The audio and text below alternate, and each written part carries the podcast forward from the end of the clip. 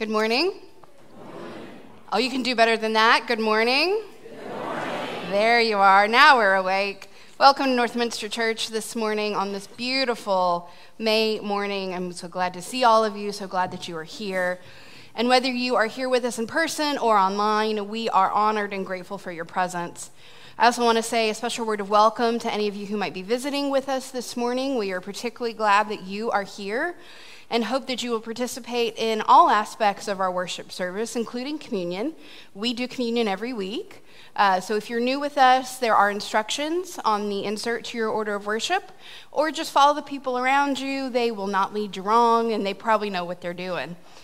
Uh, as we say often here at Northminster, the best thing that we can bring to worship is ourselves.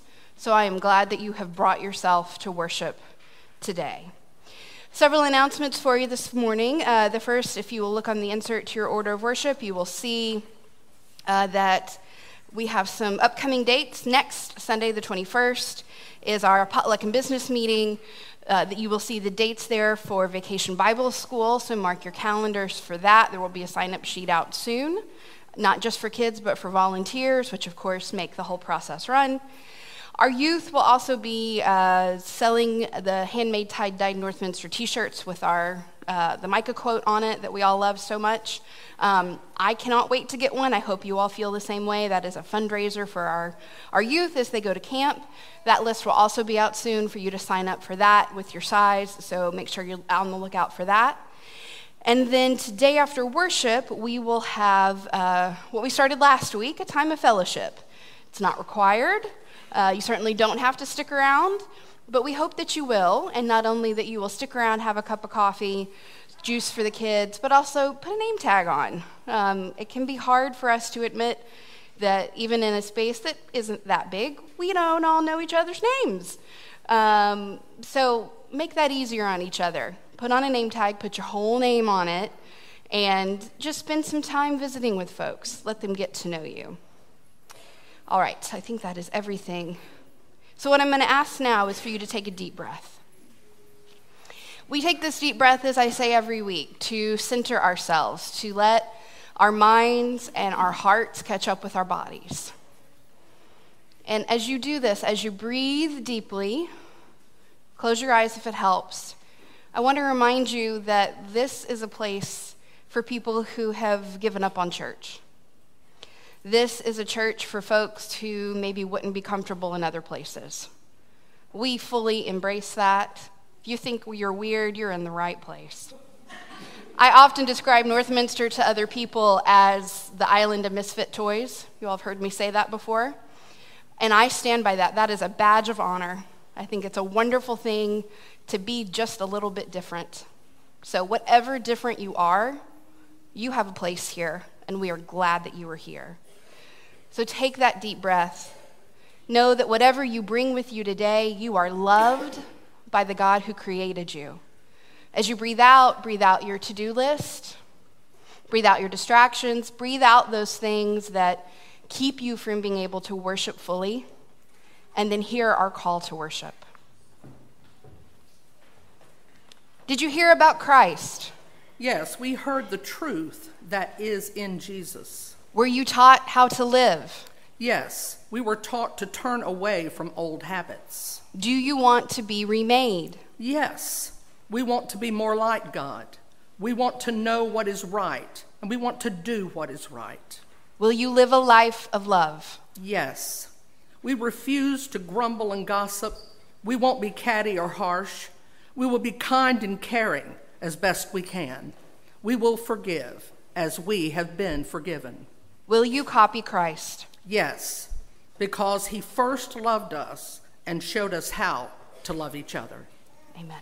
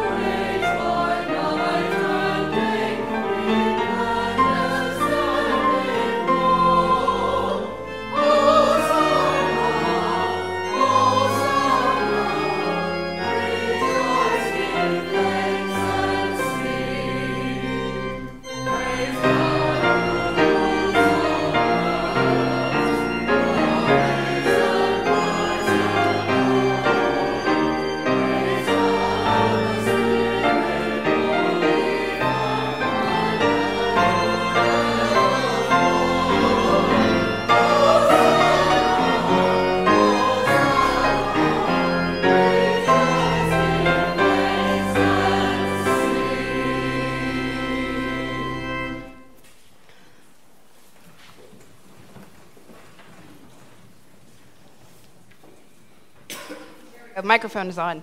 Hello. I'm so glad to see you. Got some new friends here today. Hi, girls. Glad you're here. So I have a question for you. Look at me. Focus, focus, focus.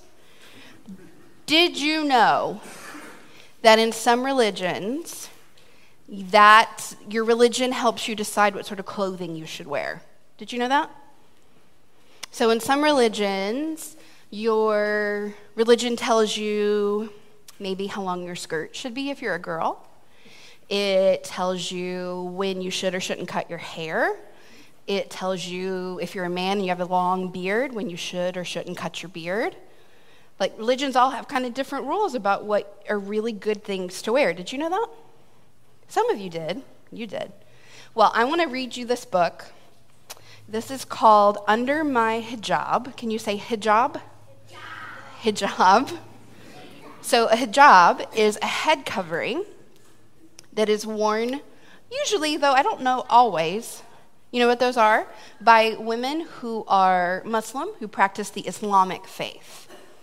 And it's something that their religion helps them understand is important. So I'm going to read you this book. And then after worship, if you want to look at it again, you can, okay? Grandma peeks into the oven as a brown loaf of bread starts to rise. Her hijab is carefully folded like the crust of my favorite pies. So do you see, there's Grandma with her hijab while she's baking.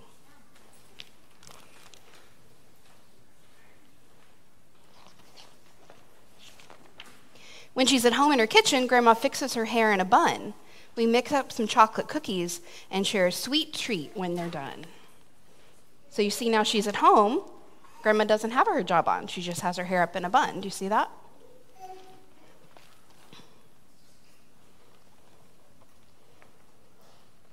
Let's see. All right. Auntie works hard in her studio. She always dresses funky and cool. Her silky hijab towers up high, pinned with a handmade jewel. Do you see her there with her hijab on? While she's at work, she's wearing her hijab. I help hang my very own painting on the wall of her colorful home. Auntie's hair is streaked with pink and purple, a fine work of art she can comb. So you see, without her hijab on, do you see how much fun her hair is, how many colors she has on it? You see that? Okay, one more example.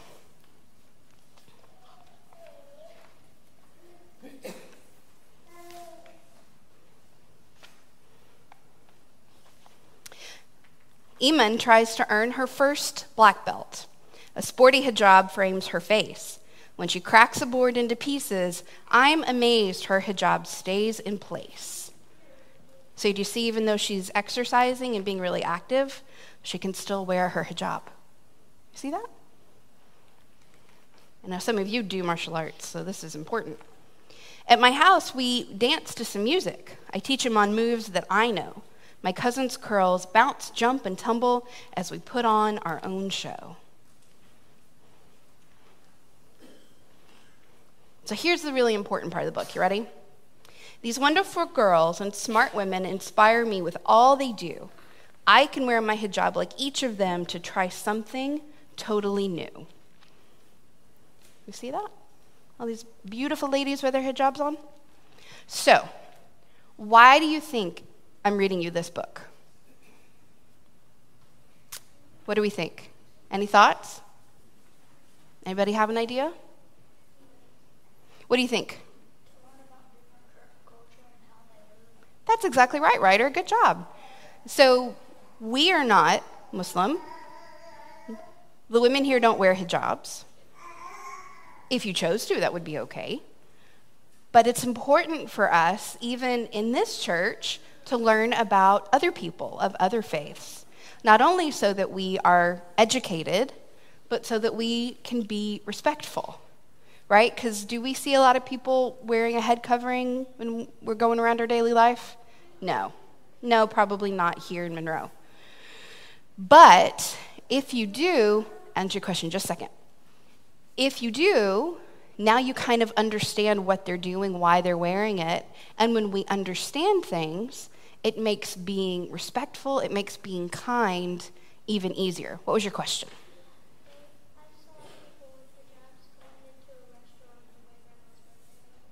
Good. So you've seen this in real life. Yeah. So that's part of the reason we do this, is so that we can continue to learn and we can be respectful of other people, just like we want them to be respectful of us. Because sometimes when we see people who dress differently, we go, oh gosh, it's kind of weird. But if we understand why, it's not so weird. It's just something that they do and maybe we don't. Does that make sense? So I want you to think about that this week. Think about how, yeah, some people are different. They may look different. They may dress different. They may have different abilities than we do. But part of understanding those things helps us to be kind and to be loving. Okay? Now, here's what I want you to do. Everybody turn around, face the congregation, sit up nice and straight and tall, hands in your laps. And we're going to say a prayer together. I will say the first line. I want you to say it back to me nice and loud. Congregation, you are welcome to join in. I see the face of God in you. I see the face of God in you. Kids, I think you can be louder. The love of Christ comes shining through. The love of Christ comes shining through. You can even be a little bit louder. And I am blessed to be with you. I am there. Blessed to be with you. Much better. O holy child of God. O holy child of God. Amen. You can go back to your seats now. Thank you.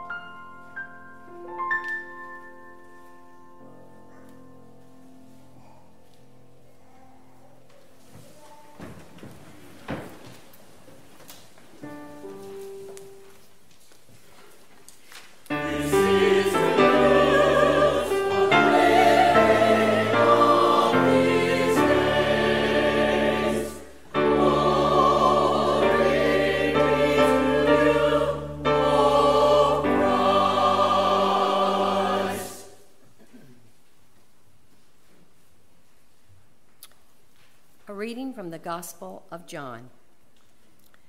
Jesus said to them, I am the bread of life, and whoever comes to me will never be hungry, and whoever believes in me will never be thirsty. Then the Jews began to complain about Jesus because he said, I am the bread that came down from heaven. They were saying, is not this Jesus, the son of Joseph, whose father and mother we know?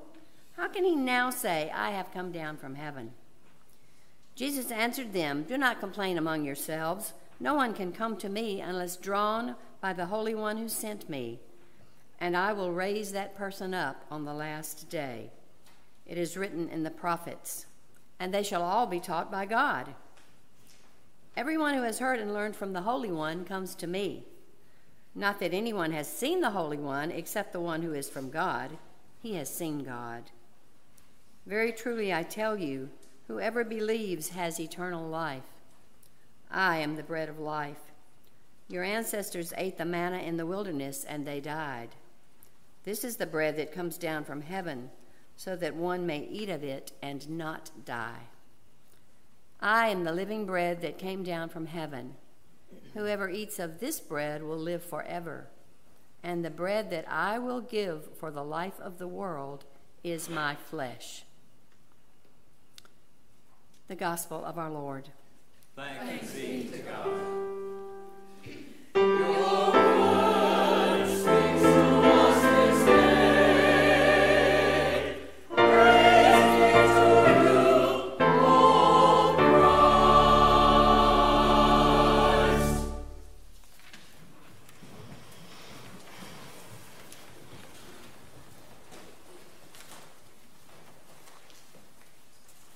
Let's pray together. Gracious God, we thank you for your perfect parenting, for your love that does not choose favorites but fills the earth with your goodness. We give thanks this day for those who have passed your love on to us, for all who have nurtured us in your word and who have given us life along the way. We remember those who struggle today and ask your blessing of comfort and sorrow, courage in the face of challenge, and the wholeness that can only come from picking up the pieces. We give you thanks that in your eyes each of us is enough, and you welcome us as we are, to stand in your grace and experience your peace. You, Lord, are a God of every nation and people, and so this day we pray for peace among the nations. We cry out for an end to conflict and also for the building of justice, for communities that practice compassion and kindness, and for the determination to care for the earth so that all people have enough. We pray for those who are suffering, that they may know your presence with them and sense your care. We pray, too, for your body, for when one member suffers, all suffer together. And so we ask for the grace to reach out with compassion and with help, without platitudes or cliches, trusting your love to flow through us. We offer our prayers for those whose patience is wearing thin, who are tired of enduring and long for progress toward healing, for bodies and minds and communities and nations and the entire earth. May there be growth and movement toward a better future that looks ever more like your kingdom vision. We lift up this day especially young people who are discerning who they are, whose character is being formed, that they may know themselves in your image and surround themselves with people, ideas, and opportunities to grow into the people you would have them be, to serve and lead, to be generous and kind, to build one another up and move the world toward abundant life. And we pray this day for those who hope, O God, for those who have lost hope. When we have hit the bottom, may we find your hope there holding us up. When we dig down deep, may we find your hope welling up inside us. You have promised that hope does not disappoint us. And so we look to you, praying you would show a way forward when all seems lost, a breath of possibility when other doors have closed, just enough light for the next right step. O Lord, in this world where we often feel we are not enough, not good enough, fast enough, smart enough, pretty enough, fit enough, rich enough, you declare that in Christ we belong. We give you thanks for making a place for us in your family and for giving us all we need to fulfill your plans for us. Help us to recognize your gifts and use them well for the building of your kingdom on earth. We ask these things in the name of the risen one who brings us into fullness of life through his own life among us, Jesus the Christ. Amen.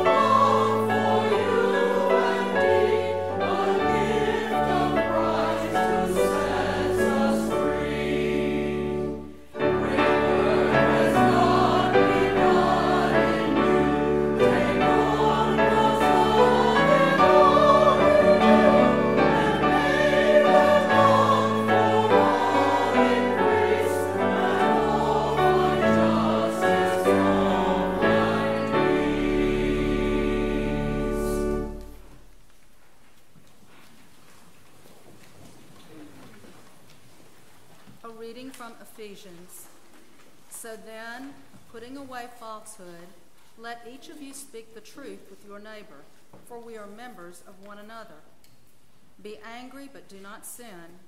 Do not let the sun go down on your anger, and do not make room for the devil. Those who steal must give up stealing. Rather, let them labor, doing good work with their own hands, so as to have something to share with the needy. Let no evil talk come out of your mouths, but only what is good for building up as there is need, so that your words may give grace to those who hear.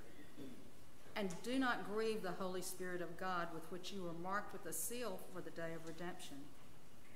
Put away from you all bitterness and wrath and anger and wrangling and slander, together with all malice. Be kind to one another, tender-hearted, forgiving one another as God in Christ has forgiven you. Therefore be imitators of God as beloved children, and walk in love as Christ loved us and gave of himself for us. A reminder of what it means for us to be imitators of God. Thanks, Thanks be to God.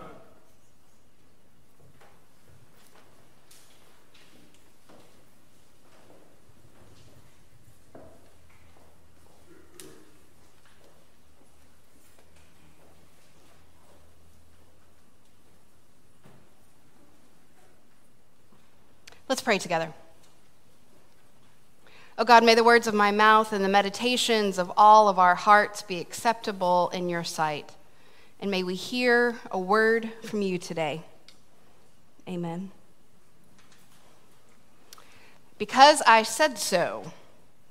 What part of no did you not understand? You will be on your best behavior. Hey, Mom, Dad, can I have this? Not today. These are phrases I heard often growing up. I see some head nods. My dad is here, so you can blame him.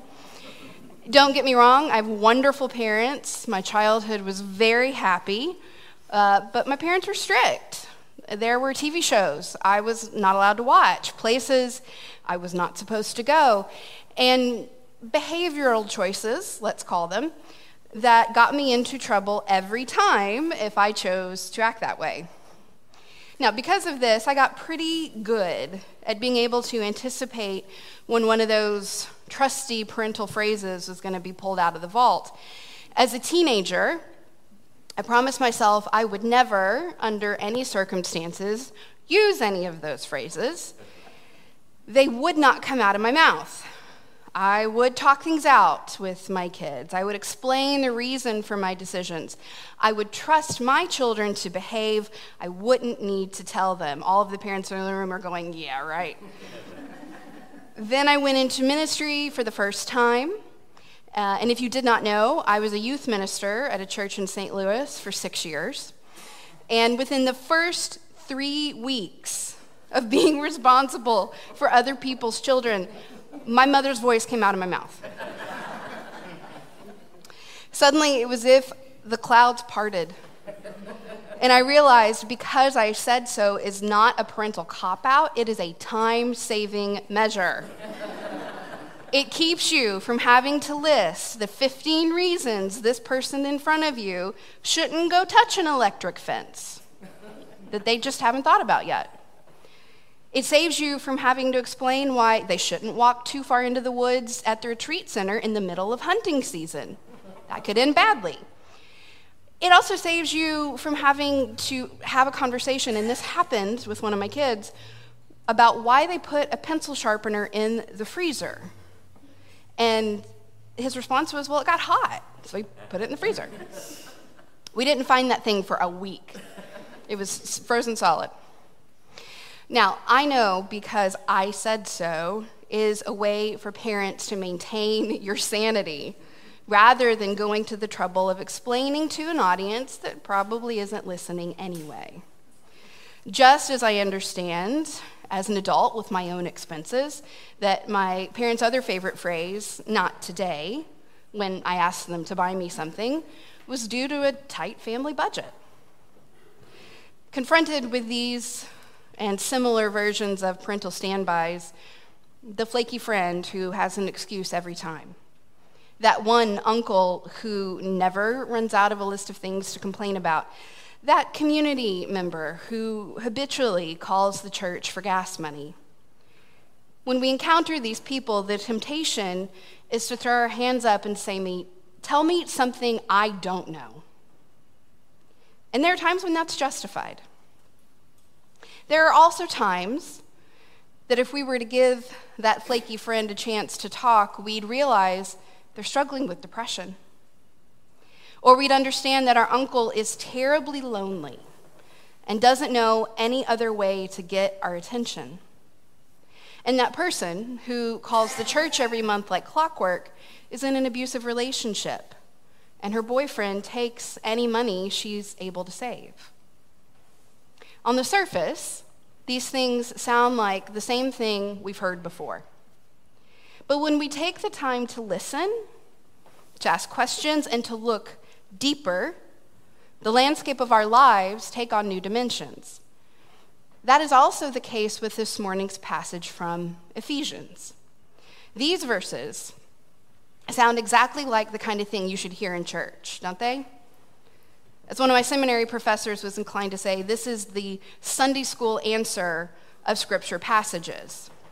Don't go to bed angry, don't steal, don't say dirty words, don't upset God, forgive each other, love each other.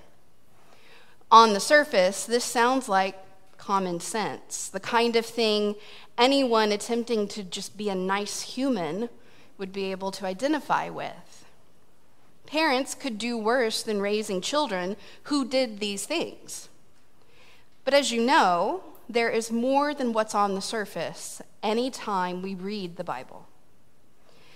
As we peel away the layers of this text, these seemingly straightforward verses become a little more complicated. And the first thing we learn is that this morning's passage is an example of what is called a virtue list. Now, virtue lists are exactly what they sound like. They are a grouping of ethical values into lists, and they can be found in diverse cultures, diverse religions, from Iran and India to Egypt and Mediterranean cultures. These lists made their way into the New Testament due to the influence of Hellenistic or Greek people and Jewish literature. Our passage's role as a virtue list matters because scholars believe it served a catechetical function in the early church. Catechetical. Y'all want to take a stab at saying that? Catechetical. Some of you are brave, thank you. It, it's your seminary word for the day, let's call it. It comes from the word catechesis. It's a Greek word that means instruction by formal word of mouth.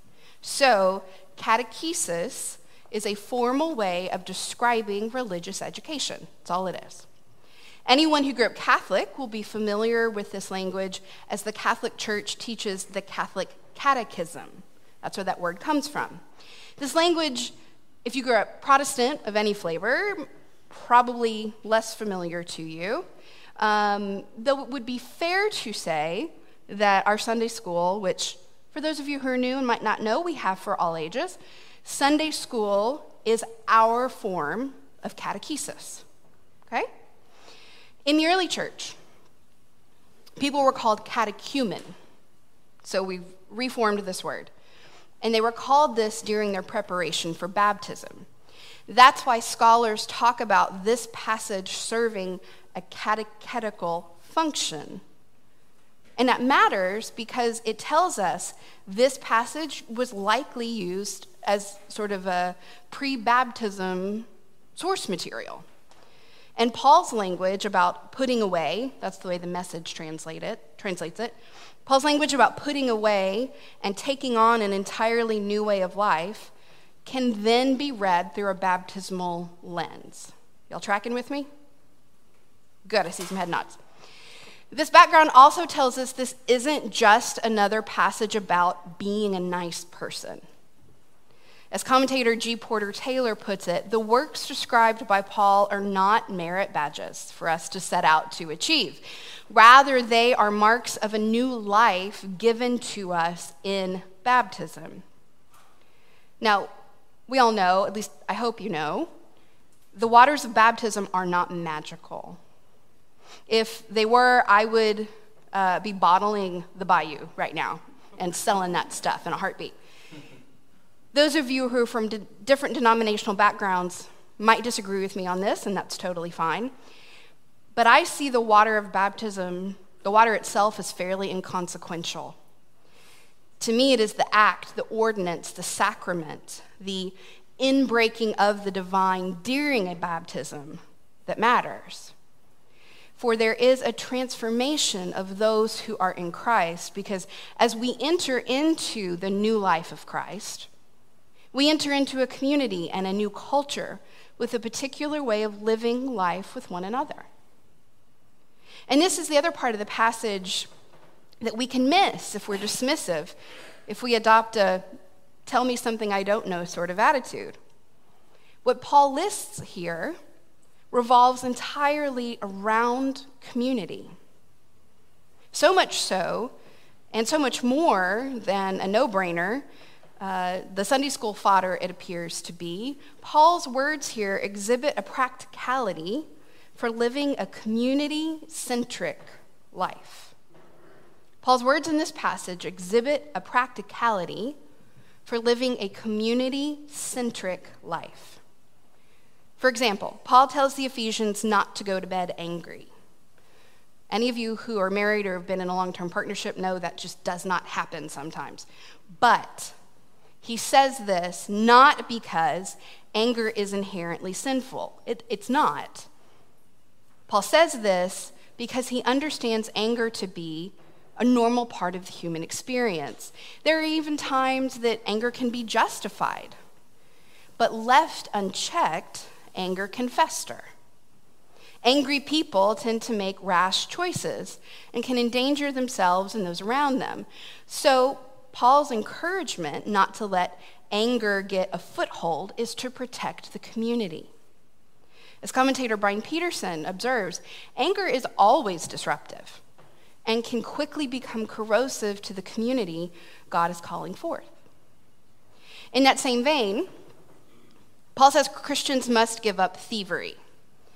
And as Jamie Clark Stoles asks, is uh, she asked this question, she's a scholar, asked this question, is this so that one might escape from the fires of hell because it is debased or unjustifiable?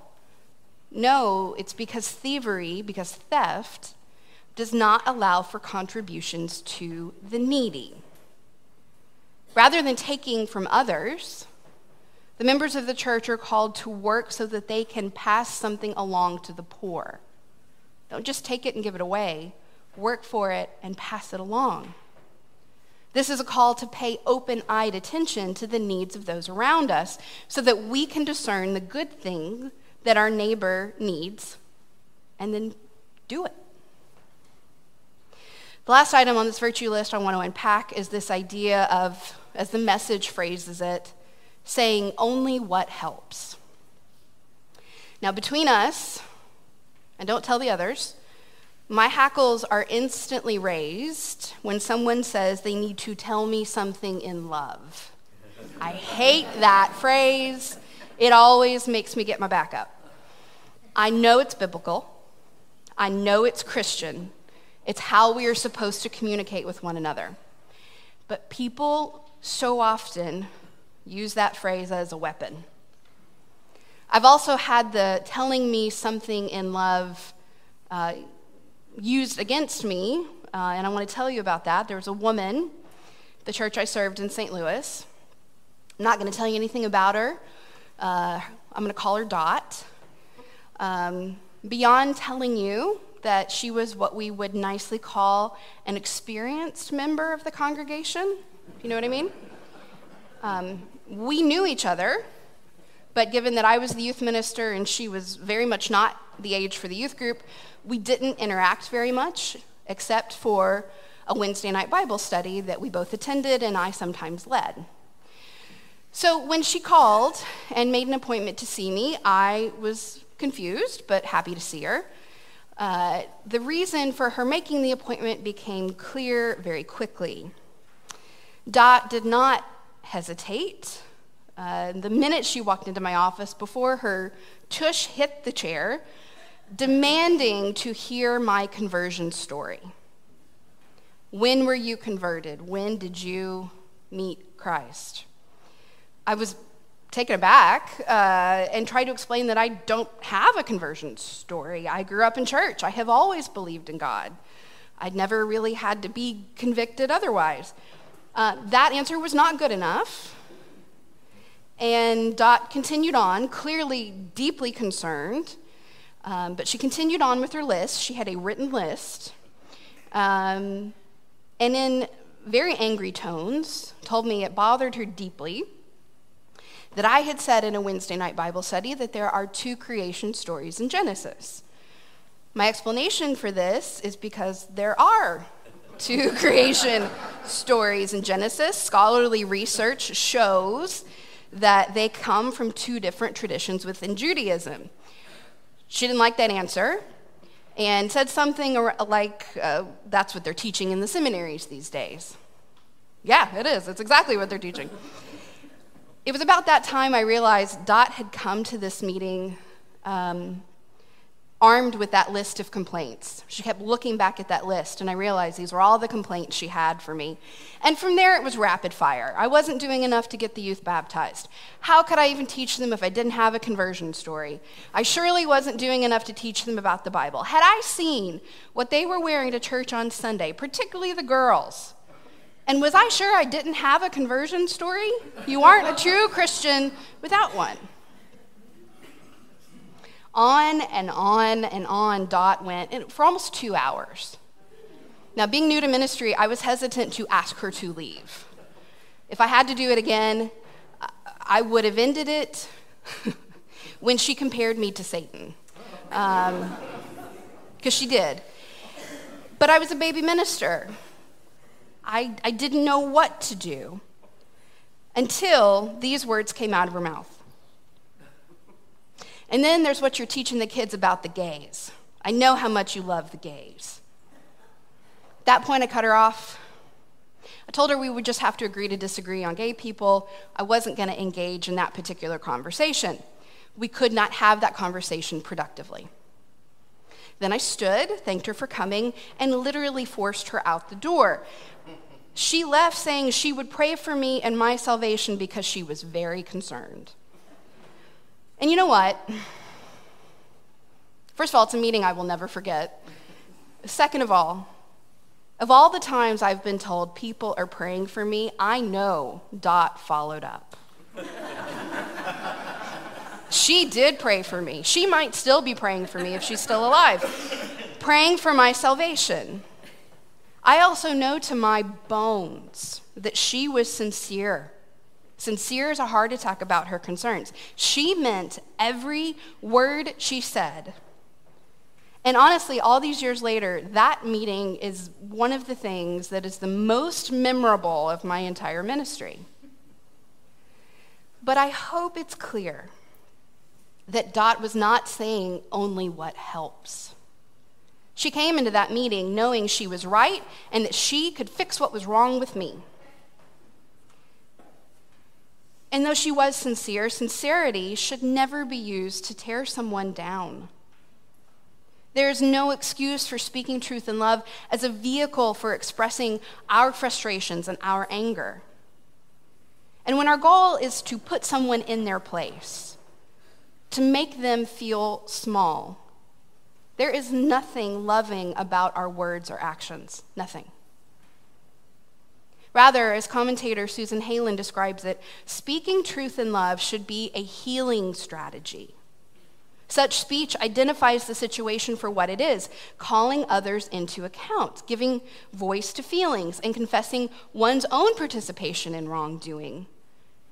When love is the framework, that sort of healing can result. Throughout this passage, Paul sets up contrasts. Avoid destructive behaviors like lying, stealing, and harmful language that can tear a community apart. Embrace behavior such as telling the truth, contributing your resources to the community, acknowledging your part in times of conflict. Be gentle with each other, sensitive, and thoroughly forgiving. None of this is easy. But the biggest challenge in these verses is one Paul doesn't mention. The biggest challenge of these verses is what happens when we lay down behaviors that damage our community, when we're mindful of others' needs and strip away the armor that even the most open of us have around our internal self. The hardest part of this passage is to become vulnerable. But it is in vulnerability that we finally have a real shot at intimacy, at knowing and being known. Beloved, the good news this morning is that we are a community. And as a community, we are called to love as Christ loves. Paul tells us that Christ's love isn't cautious, it is extravagant. God doesn't love in order to get something from us, but to give everything to us. As God's children, we do not just love God. We do not just praise or worship God. We don't just thank God. We also aim to imitate God, minding and then closing the gap between God's behavior and our own. God's love becomes vulnerable in the person of Jesus, and Jesus makes that love intimate by sharing his life with others. We, in turn, embody this love when we take the time to get beyond our external self, the thing that we present to the world every day. We do this, we embody this love when we treat our community as beloved, a living thing formed by the children of God, each with their own stories, their own abilities, their own needs. Each of us has our own place here. Each of us is necessary, and each of us is wanted by the God who created us all. So with this in mind, I want to challenge you this week to make yourself vulnerable to someone sitting around you, to open yourself up to the intimacy that forms and stabilizes a vibrant community. Plan a time to share a meal. Send someone a card, even if it's out of the blue. Tell someone you've known for years why you value their friendship. Come clean with someone who hurt your feelings. And don't end the conversation until you have healed the hurt. Ask your spouse or partner what their favorite hymn is and why. Get your children or your grandchildren to tell you their favorite thing about church and share yours with them. And if all else fails, turn to someone you don't even know that well and say, "Tell me something I don't know." I promise you they will not roll their eyes.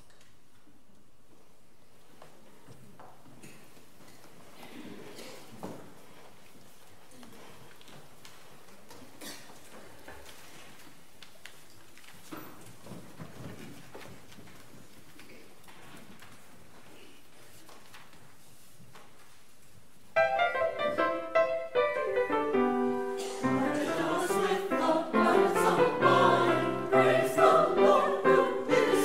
on.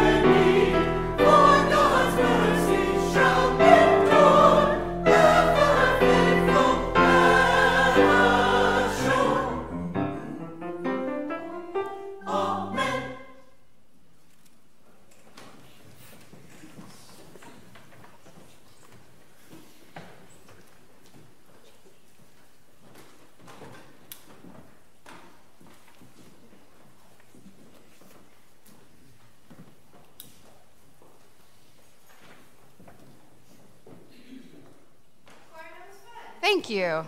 Enjoyed that. As we come to this time of Easter communion, we celebrate the risen Christ and embrace the grace which reaches out to us from the tomb.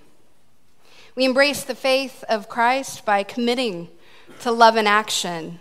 On this day, we shout hallelujah. Christ is risen.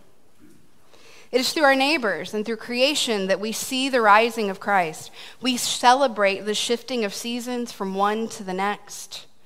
As the earth moves from winter to spring, or here in Louisiana, winter to summer, it begins to drink in the warm rains, and creation comes alive once again. And so in this spirit of brightness and life, we celebrate. We celebrate the risen Christ in our midst. We celebrate the table at which we can join with friends and with strangers, loved ones, and even enemies. Through this meal, which has stood the test of time, we covenant to love God. Through a simple meal of grain and grape, we, the children of God, unite. This is not my table. This is not Northminster's table. This is Christ's table. We are the guest, and Christ is the host. There is a seat here with your name on it. So kick off your walking shoes and make yourself comfortable. This is holy ground. All are wanted, and all are welcomed here with your doubts, with your shortcomings, with your failures, with your griefs. No matter what you bring to this table with you, you aren't just tolerated. You are overwhelm, overwhelmingly welcomed and wanted. Thanks be to God for a love like that. Now, would you please join me in the Lord's Prayer? Our Father, who art in heaven, hallowed be thy name. Thy kingdom come, thy will be done, on earth as it is in heaven. Give us this day our daily bread, and forgive us our trespasses, as we forgive those who trespass against us. And lead us not into temptation, but deliver us from evil. For thine is the kingdom, and the power, and the glory forever. Amen. Because of his relentless pursuit of love, Jesus was seized by those in power. But before he was seized, Jesus introduced this meal to his followers. And even though he knew the end was coming, he joined with his friends at the table, sharing time and space with those with whom he had grown closest. As the night lengthened, Jesus took a simple portion of bread. He blessed it, he broke it, and he shared it with the disciples, urging them, "Remember me."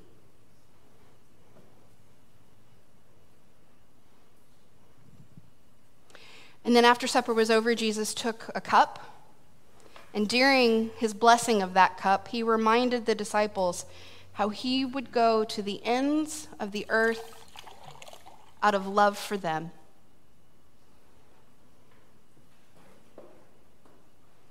Today we celebrate that earth-shaking love of Jesus, a love that sent him to the cross and brought him out of the tomb. A love that lives with us eternally, encouraging us to live resurrected lives. Amen.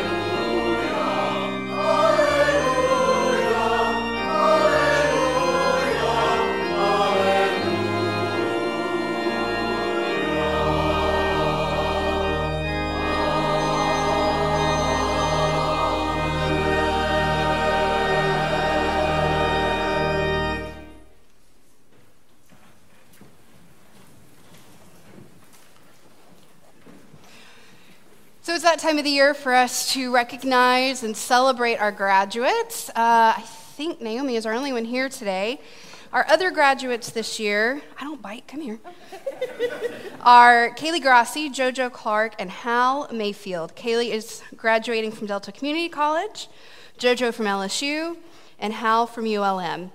Naomi, of course, I think most of you know, she is one of our wonderful choral scholars, graduating. What, and what is your degree in? Vocal music education. Vocal music education. Girl's going to be a teacher. So we celebrate you today. We celebrate your accomplishments. She specifically asked for a new Bible.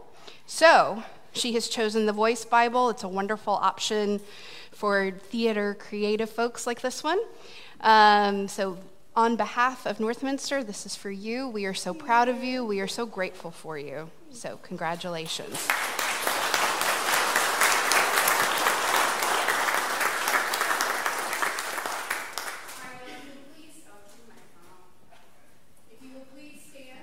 Let's sing together our closing hymn.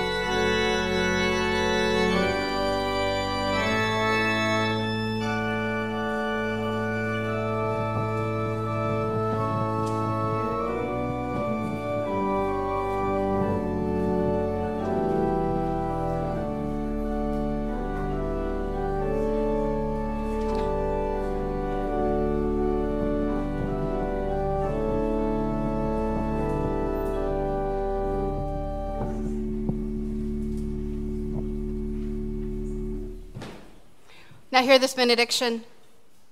May God bless you with distaste, with superficial worship, so that you will live deep within your soul.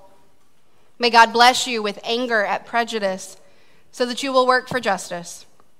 May God bless you with tears for those who sorrow so that you will offer comfort. And may God bless you with enough foolishness to believe that you can make a difference in the world. Go be salty. Amen.